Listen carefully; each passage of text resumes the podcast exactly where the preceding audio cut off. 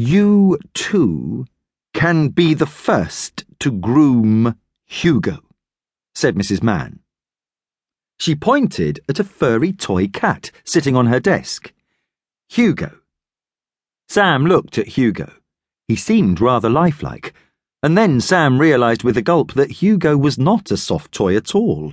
Hugo was a stuffed cat, or a cat that had been stuffed, however you want to look at it.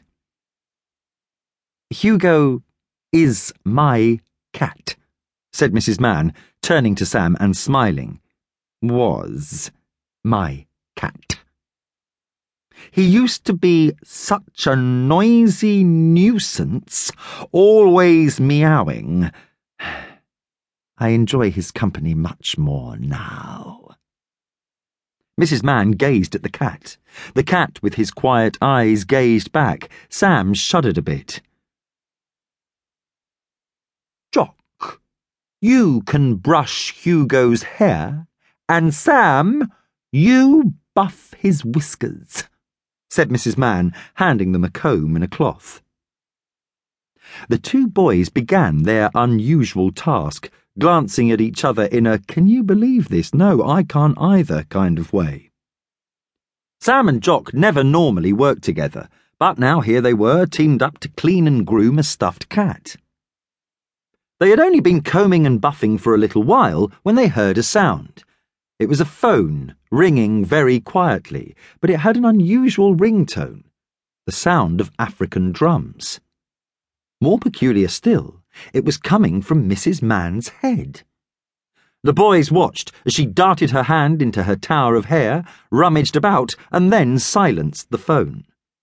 Jock and Sam glanced at each other. If they could have had speech bubbles above their heads, they would have been full of exclamation marks. The two boys knew what they had heard, and when school was over, they rushed outside and both said at the same time, That was Mr. Clodd's phone! For yes, that unique ringtone belonged to Mr. Clodd's phone. Reminds me of that time I worked as a wildebeest herder in Kenya, Mr. Clodd had told the children. Nina caught up with the boys as Jock asked, why does Mrs. Mann have Mr. Clodd's phone? Sam wasn't sure. His mind was racing, trying to piece all the facts together, and he was distracted by standing so close to Jock.